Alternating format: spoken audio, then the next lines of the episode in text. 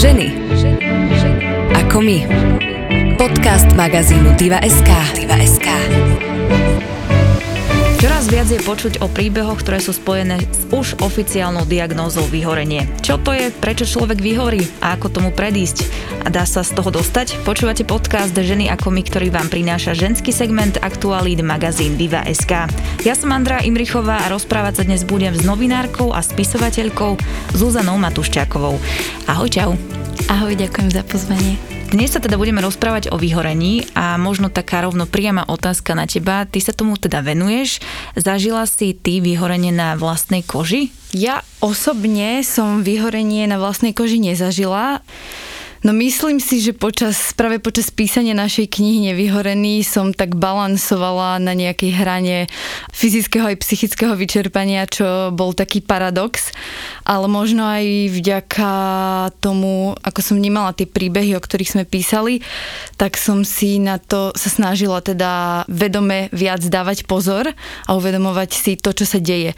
Čiže v prvom rade ja som cítila, že niečo nie je v poriadku a premýšľala som nad tým, ako to môžem zmeniť.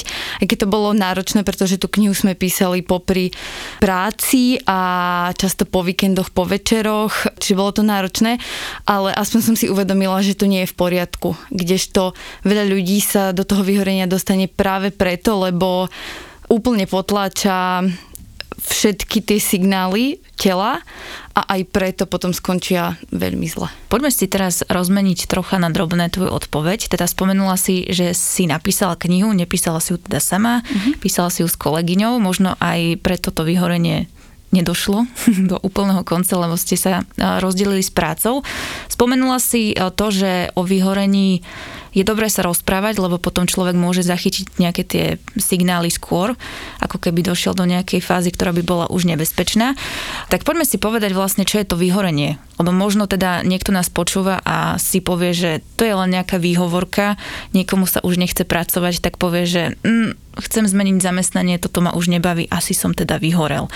Ale vyhorenie je už diagnoza, je to nová diagnoza. Čo to je? Ten pocit, ktorý má veľa ľudí, že to vyhorenie je iba také niečo, že nebaví ma moja práca, je možno spôsobené aj tým, že ten pojem už je tak veľmi nadužívaný, že niekedy ľudia majú tendenciu to použiť iba pri tom, že, že ho niečo prestane baviť, tak automaticky povie, že vyhorel. Ako keď má niekto blbú náladu a povie, že má depku.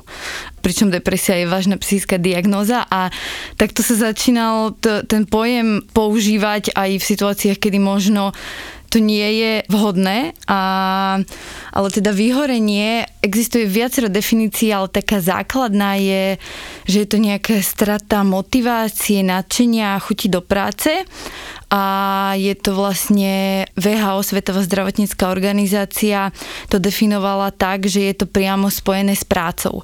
Čiže, čiže nejaké fyzické psychické vyčerpanie, je to častokrát spojené s takým tým negatívnymi emóciami voči práci a častokrát tam panuje nejaký cynizmus.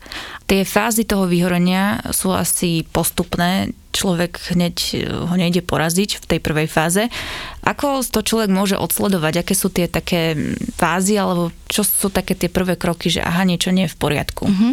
Zaujímavosťou pri tom vyhorení je to, že, že na začiatku každého vyhorenia je obrovské nadšenie vlastne človek má obrovskú chuť do práce, je extrémne motivovaný a má nejaké ideály, ktoré si chce presadiť a vlastne nejako si dokázať, že na to má, alebo aj svojmu okoliu dokázať.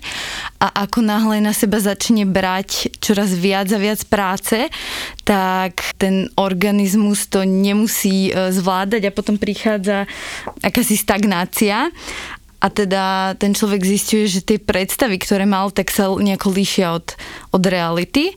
A teda potom nastupuje frustrácia a človek začína väčšinu veci na pracovisku vnímať negatívne a začnú mu prekážať možno aj veci, ktoré mu nevadili. Častokrát sa snaží tie emócie potlačiť. Ľudia ich utapajú v alkohole alebo začnú brať drogy, a to sú akože extrémne príklady, ale, ale ľudia sa to snažia potlačiť. Nepríjmu to, čo sa deje a nezačnú s tým častokrát nič robiť, lebo tak sme nejako nastavení, že potlačame to negatívne a ako keby nejdeme do hĺbky a neuvedomujeme si, čo sa vlastne deje. Čiže keď to potlačame, tak to potom prechádza už do tých nebezpečnejších príznakov a prichádza apatia, človek keby rezignoval a má pocit, ako keby strácal kontakt so sebou, že už to vlastne nie je on a má keby odpor voči, voči všetkému, všetkým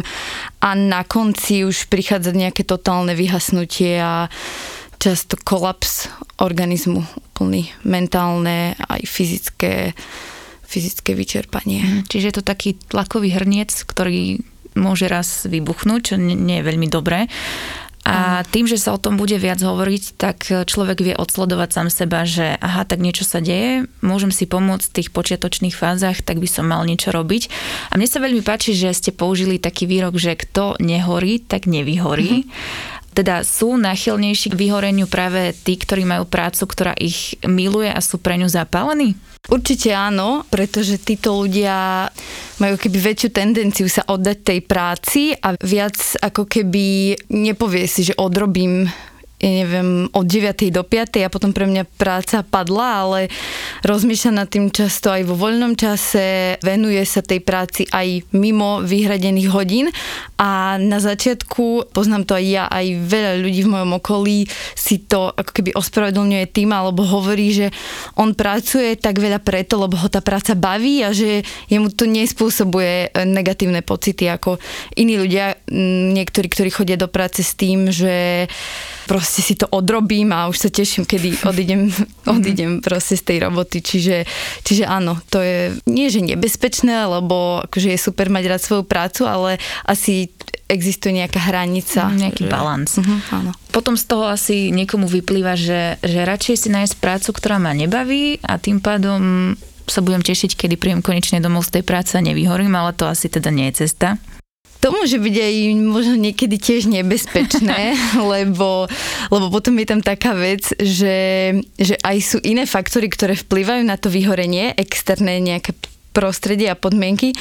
A keď nejako dlhodobo ide človek proti sebe a proti nejakým svojim hodnotám a tomu, čo by možno chcel, že sa tá práca nestotožňuje veľmi s tým, čo cíti, tak, tak, tak to môže tiež mm-hmm pôsobiť neblaho. Jasne, rozumiem. Možno si niekto hovorí teraz, kto nás počúva, že vyhorieť môže v práci len niekto, kto, kto tú prácu robí, čo ja viem, 10-15 rokov, ale asi to nie je pravda, je to chybný názor, lebo myslím si, že človek môže vyhorieť aj aj tesne po vysokej škole možno je tak nadšený z tej práce a chce venovať všetok svoj čas, že až to teda prepali. Aj preto sme venovali vlastne jednu celú kapitolu v našej knihe Vyhoreniu mileniálov, pretože v poslednej dobe sa často hovorí o tejto generácii ako o vyhorenej generácii. Mám super odporúčanie na taký, bol to taký virálny článok na BuzzFeede o tom, ako sa z mileniálov stala vyhorená generácia a autorka v ňom uvádza veľa dôvodov, prečo je to tak. Napríklad aj tým, aký tlak je vlastne vyvíjaný na tých mladých ľudí. Často si ho spôsobujeme aj my sami, tým, že sa porovnávame a napríklad už keď si zoberieme tú prácu, tak často už iba pri hľadaní práce máme nejaké polička, ktoré chceme zaškrtnúť. Ja neviem, že musí to byť cool firma, musí to byť niečo, čo budú moji rodičia považovať za slušné zamestnanie, musí to byť niečo, čo moji priatelia budú považovať za, za super zaujímavé, musí to byť niečo, čo ma naplňa a baví, lebo to je teraz, veľa sa o tom hovorí, že práca vás musí naplňať a baviť a teda človeku možno niekedy že viac je pre neho dôležité, aby pozaškrtával všetky tieto polička, ako to vlastne, že čo on chce robiť a čo ho bude baviť. A teda vlastne aj ten tlak, ktorý som spomínala, umocňujú to aj sociálne siete, veľa sa porovnávame, technológie tiež k tomu prispievajú, že vlastne na jednej strane je flexibilný pracovný čas a home office super, lebo si viete zatriediť sami ako budete pracovať, ale na druhej strane je potom na tých ľudí vyvíjený tlak, že musia byť dostupní vždy a ak nemá niekto uvedomelého manažera, ktorý vedome premýšľa nad tým, že čo to spôsobí, keď bude posielať maily o 10. večer a spôsobí to to, že ten zamestnanec, keď mu ten telefon pipne, tak má ako keby potrebu odpísať hneď, aby ten šéf videl, že on je k dispozícii a tak ďalej. Čiže je veľa dôvodov, ale ja som si tu aj nejaké štatistiky pripravila k tomuto, že vlastne 28% mileniálov pociťuje príznaky vyhorenia v práci, čo je o 7% viac ako, ako je to u starších generácií. Až polovica mileniálov už opustila prácu kvôli nejakým duševným problémom a 20% to bolo u, u staršej generácie. Čiže to sú také alarmujúce čísla. Neviem, možno pomôže aj to, že, že sa tu o tom teraz rozprávame a ľudia si viac si uvedomia tento problém. Ja si tiež myslím, je dobré o tom hovoriť, obzvlášť preto, lebo nie každý vie, že ako sa to vyhorenie prejavuje a čo to všetko môže spôsobiť a že aj to, že som mladý človek, môžem vyhorieť, že je to vlastne reálne. A keď si teda rozprávala o tom, že mileniáli vyhorievajú aktuálne, tak je to nejaká diagnoza súčasnej doby, alebo sa to dialo aj predtým, lebo mám pocit, že o tejto diagnoze, o tomto probléme sa začalo hovoriť len v posledných rokoch a ako keby, e, neviem, z počutia babky, mamky, tak nič také nespomínali, že by mali toho dosť. Určite je toho viac ako v minulosti. Aj my, čo sme sa vlastne rozprávali s odborníkmi na túto tému a s psychológmi, presne toto nás zaujímalo, že, že ako to, že že v minulosti niečo také, nie že nebolo, ale nehovorilo sa o tom. A jednak je to aj tým, že, že sa te, tieto témy až teraz ako keby začínajú otvárať, mm. že sú menej tabuizované, čiže sa nám zdá, ako keby toho všetkého bolo teraz oveľa viac, pričom bolo to vyhorenie aj v minulosti, ale určite je toho viac aj z dôvodov, ktoré som spomínala, napríklad prispievajú k tomu aj tie technológie, že kdežto keď si zoberieme, ako fungoval väčšina možno našich rodičov v minulosti, že vlastne zabuchli tie dvere od kancelárie o 5 a, a prišli ráno o 9 a, a medzi tým nevečerali nad notebookom alebo nepremýšľali nad nejakou stratégiou a tak ďalej. A môže to byť spôsobené aj tým, že dnes oveľa viac pracujeme hlavou, kdežto pri tých fyzických zamestnaniach nie je to riziko vyhorenia až také veľké ako, ako pri tej psychickej práci. A tým, že dnes žijeme vlastne skoro celý deň iba nejako v svojej hlave, tak často aj zabudneme vnímať, čo nám hovorí mhm. telo. No ťažko sa vypína hlava, keď ano. človek vie, že má ešte 500 povinností. Je nejaké povolanie najrizikovejšie, čo sa týka, povol, e, čo sa týka vyhorenia? Sú určite rizikovejšie mhm. povolania mm-hmm. a menej rizikové povolania, ale nedá sa povedať, že by sa syndrom vyhorenia týkal iba nejakej špecifickej profesie, že vlastne vyhorieť môže či už podnikateľ, riaditeľ firmy alebo lekár, zdravotná sestra. Vlastne títo zdravotníci pracovníci sú momentálne, myslím, že mm. najohrozenejšou skupinou. Nie, že myslím, ale aj štatistiky to hovoria momentálne, že to, čo zažívajú zdravotníci, je extrémne. Ale teda vyhorieť naozaj môže aj umelec. My sme mali v našej knihe príbeh napríklad Celeste Buckingham, speváčky. Vyhorieť môže aj športovec. Vlastne asi, asi hociaké povolanie. Mm-hmm. Ty si spomenula tie zdravotné sestry a lekárov a teraz si možno niekto povie, že dobre, tak e, cítim, že, že zažívam to vyhorenie, ale nemôžem dať aktuálne výpoveď z práce, lebo ani situácia, ani aktuálne obdobie mi to nedovoluje to samozrejme tomu rozumieme. Aké sú potom kroky, čo by som mala robiť? Ak cítim, že mám toho naozaj v práci dosť, už nevládzem, cítim, že asi to bude to vyhorenie, o ktorom sa rozprávame, čo mám robiť? Tu by som iba rada zdôraznila, to som zabudla povedať na začiatku, že teda nie som psychologička mm-hmm. ani odborníčka, že vlastne to, o čom hovorím, je vlastne skôr sprostredkovávam to, čo my sme sa dozvedeli od tých odborníkov a z rozhovorov s ľuďmi. Ale teda čo robiť, keď človek cíti, že vyhorieva? V prvom rade asi si to uvedomiť, že sa deje niečo, čo by sa nemalo diať a vyhodnotiť si, že aké sú možnosti. Ja neviem, či už v práci, ideálne sa porozprávať s nadriadeným, pretože tie organizačné faktory vonkajšie, ktoré prispievajú k vyhoreniu my dosť podceňujeme. Často sa rozprávame o tom, že za vyhorením je tlak na výkon, nejaký perfekcionizmus človeka a niečo, čo nás vnútorne poháňa, ale pravdou je, že tie firmy a fungovanie spoločnosti zodpoveda za vyhorenie oveľa viac ako mhm. nejaké nastavenie človeka. Čiže asi sa porozprávať s nadriadeným, že je toho na vás príliš, možno začať hovoriť nie, na veci, na ktoré sme predtým hovorili áno a skúsiť si nejako v rámci možností nájsť veci, ktoré vám dodávajú energiu. Nájsť si čo najviac činnosti, ktoré vás naplňajú a naopak spísať si možno zoznam veci, ktoré vás vyčerpávajú a jasné, že sa nedá všetky, všetky vylúčiť, ale ale nejako si zaprioritizovať, že čo musím a čo vlastne robím iba nad nejakú moju, moju kapacitu možno nájsť nejaký ten balans, lebo je ťažké rozdávať ľuďom svoju energiu, keď človek nemá z čoho rozdávať. Čiže je dobré, ak tú energiu si niekde načerpá, ehm, možno v rámci nejakých svojich koničkov, alebo rodiny, alebo hoci čoho. Čiže asi to je tá cesta. Ja som si v tvojej, a teda vo vašej knihe čítala ehm, možno aj taký zaujímavý príbeh od psychológa. Čiže je možno paradoxné, že vlastne človek, ktorý by mi mal v tomto pomôcť, má s týmto vlastne tiež problém. Čiže naozaj sa to vyhorenie dotýka každého jedného povolania. A on e, vo svojom príbehu rozprával o tom, že, že zavesil svoj lekársky plášť na klinec a on normálne odišiel zo svojho zamestnania. Čiže aj to je možno e, nejaký, nejaká fáza, ktorá môže prísť pri vyhorení, že že toto je asi tá najlepšia cesta pre mňa, že opustiť to zamestnanie, ktoré mám a venovať sa niečomu inému, lebo aktuálne mi to nedáva zmysel. Mali sme naozaj rôzne príbehy v našej knihe, aj vlastne aj mimo knihy, čo sme sa rozprávali s ľuďmi. A zaujímavé je, že každý to vyhorenie riešil inak mm-hmm. aj vo vzťahu k práci. Že vlastne niekto musel odísť uh, z tej práce, aby sa, aby sa z toho pozviechal.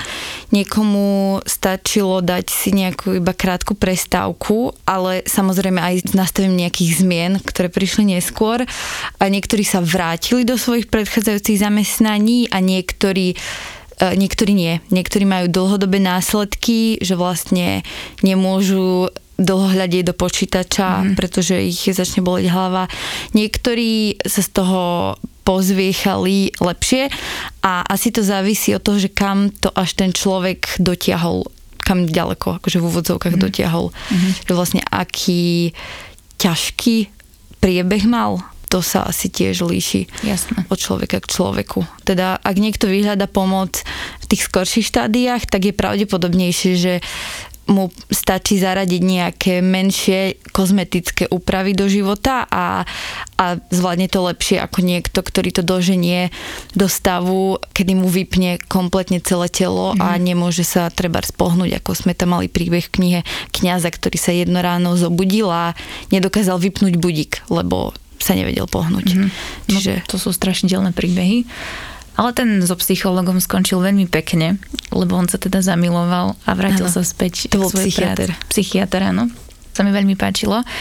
A teda možno by sme mohli spomenúť aj to, že keď na sebe badám tieto javy, že sa niečo deje, tak e, je dobré vyhľadať odbornú pomoc, lebo tak ako keď chodíme k zubárovi, keď nás boli zub, tak nie je hamba ísť k psychológovi alebo psychiatrovi, že áno, sa niečo asi teda deje. To som vlastne aj zabudla dodať, keď si sa ma pýtala na tie kroky, že čo môže človek urobiť preto, aby sa mu uľavilo, keď mm-hmm. bada na sebe nejaké príznaky, tak určite je dôležité aj zdieľanie. Nemusí ísť niekedy možno rovno o psychologa, najmä keď sa človek bojí alebo má strach nejakú stigmu. Môže začať tým, že sa porozpráva s nejakým, niekým blízkym, niekým vo svojom okolí, o kom si myslí, že by mu vedel poradiť.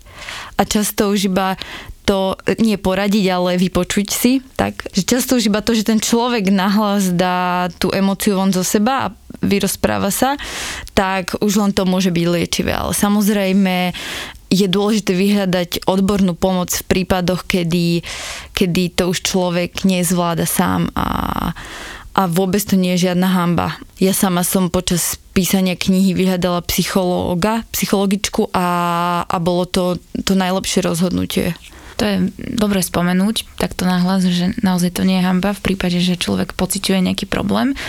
Vy ste teda napísali knihu, o ktorej sme tu už viackrát vraveli, Nevyhorený.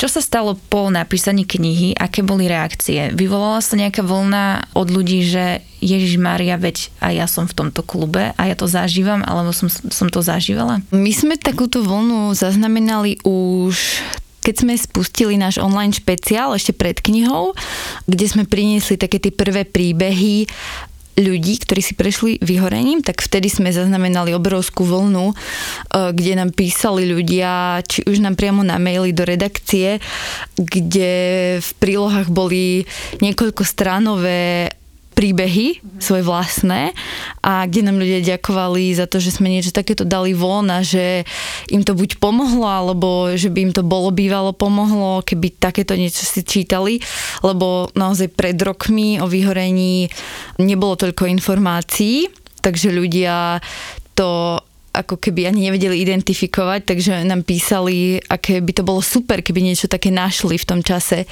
kedy sa im to dialo. A písalo nám veľa ľudí, ako im to pomohlo.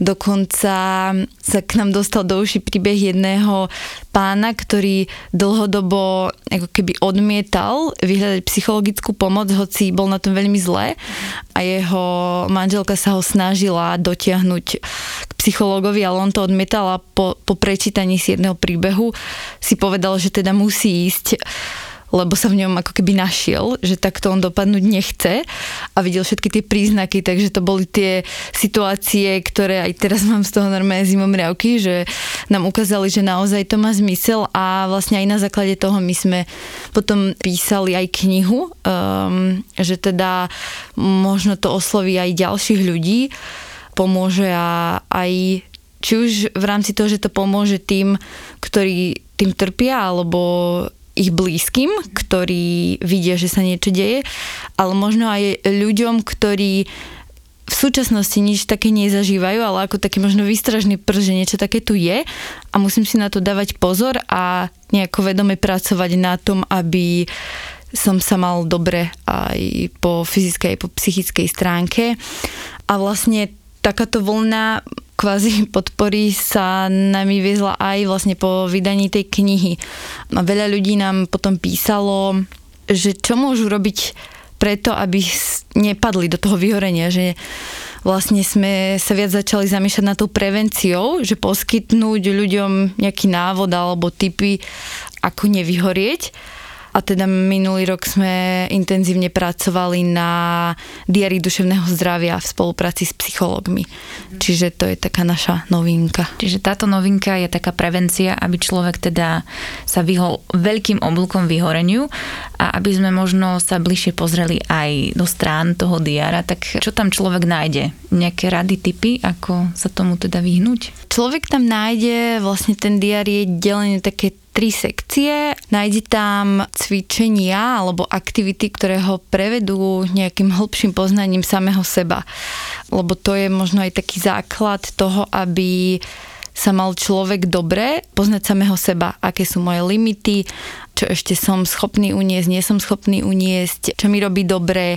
A to sú také veci, nad ktorými sa bežne nezamýšľame, ale keď o sebe vieme veľa, tak môžeme sa vyhnúť rôznym problémom. Takže venujeme tam veľa priestoru tomuto seba poznávaniu.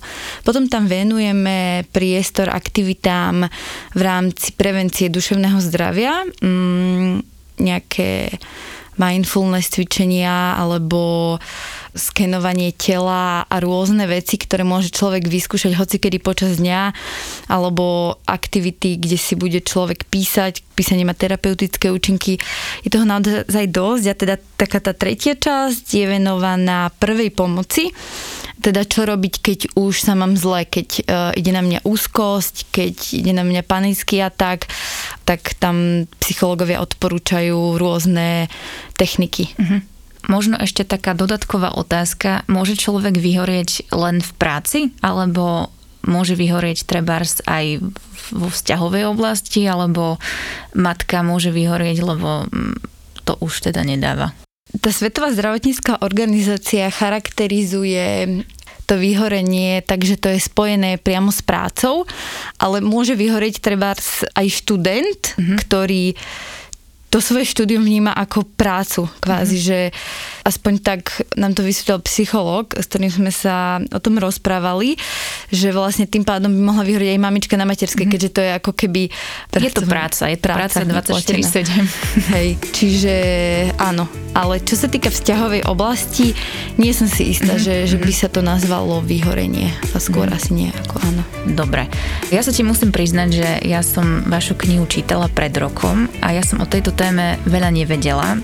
Mala som pocit, že sa ma to netýka, ale vďaka tomu, že ste prišli s touto témou, tak mám to vždy tak ako keby vzadu v hlave, že, že dávaj si na tieto veci pozor, aby sa ti to nestalo a myslím si, že to, čo ste teda urobili aj s tou knihou, aj s tými ďalšími krokmi, ktoré robíte teraz, je to super, lebo myslím si, že vďaka tomu pomôžete nejednému z nás, ktorý možno by vyhorel, ale vďaka vám teda nevyhoril, lebo si bude dávať pozor. Čiže ja vám chcem asi poďakovať mm, za všetkých, ktorým ste týmto mm, pomohli.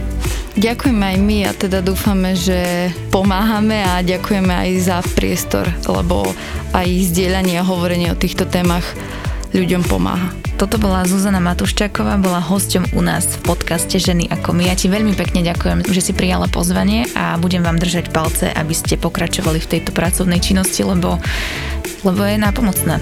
Ďakujem. Ďakujem. Ženy ako my.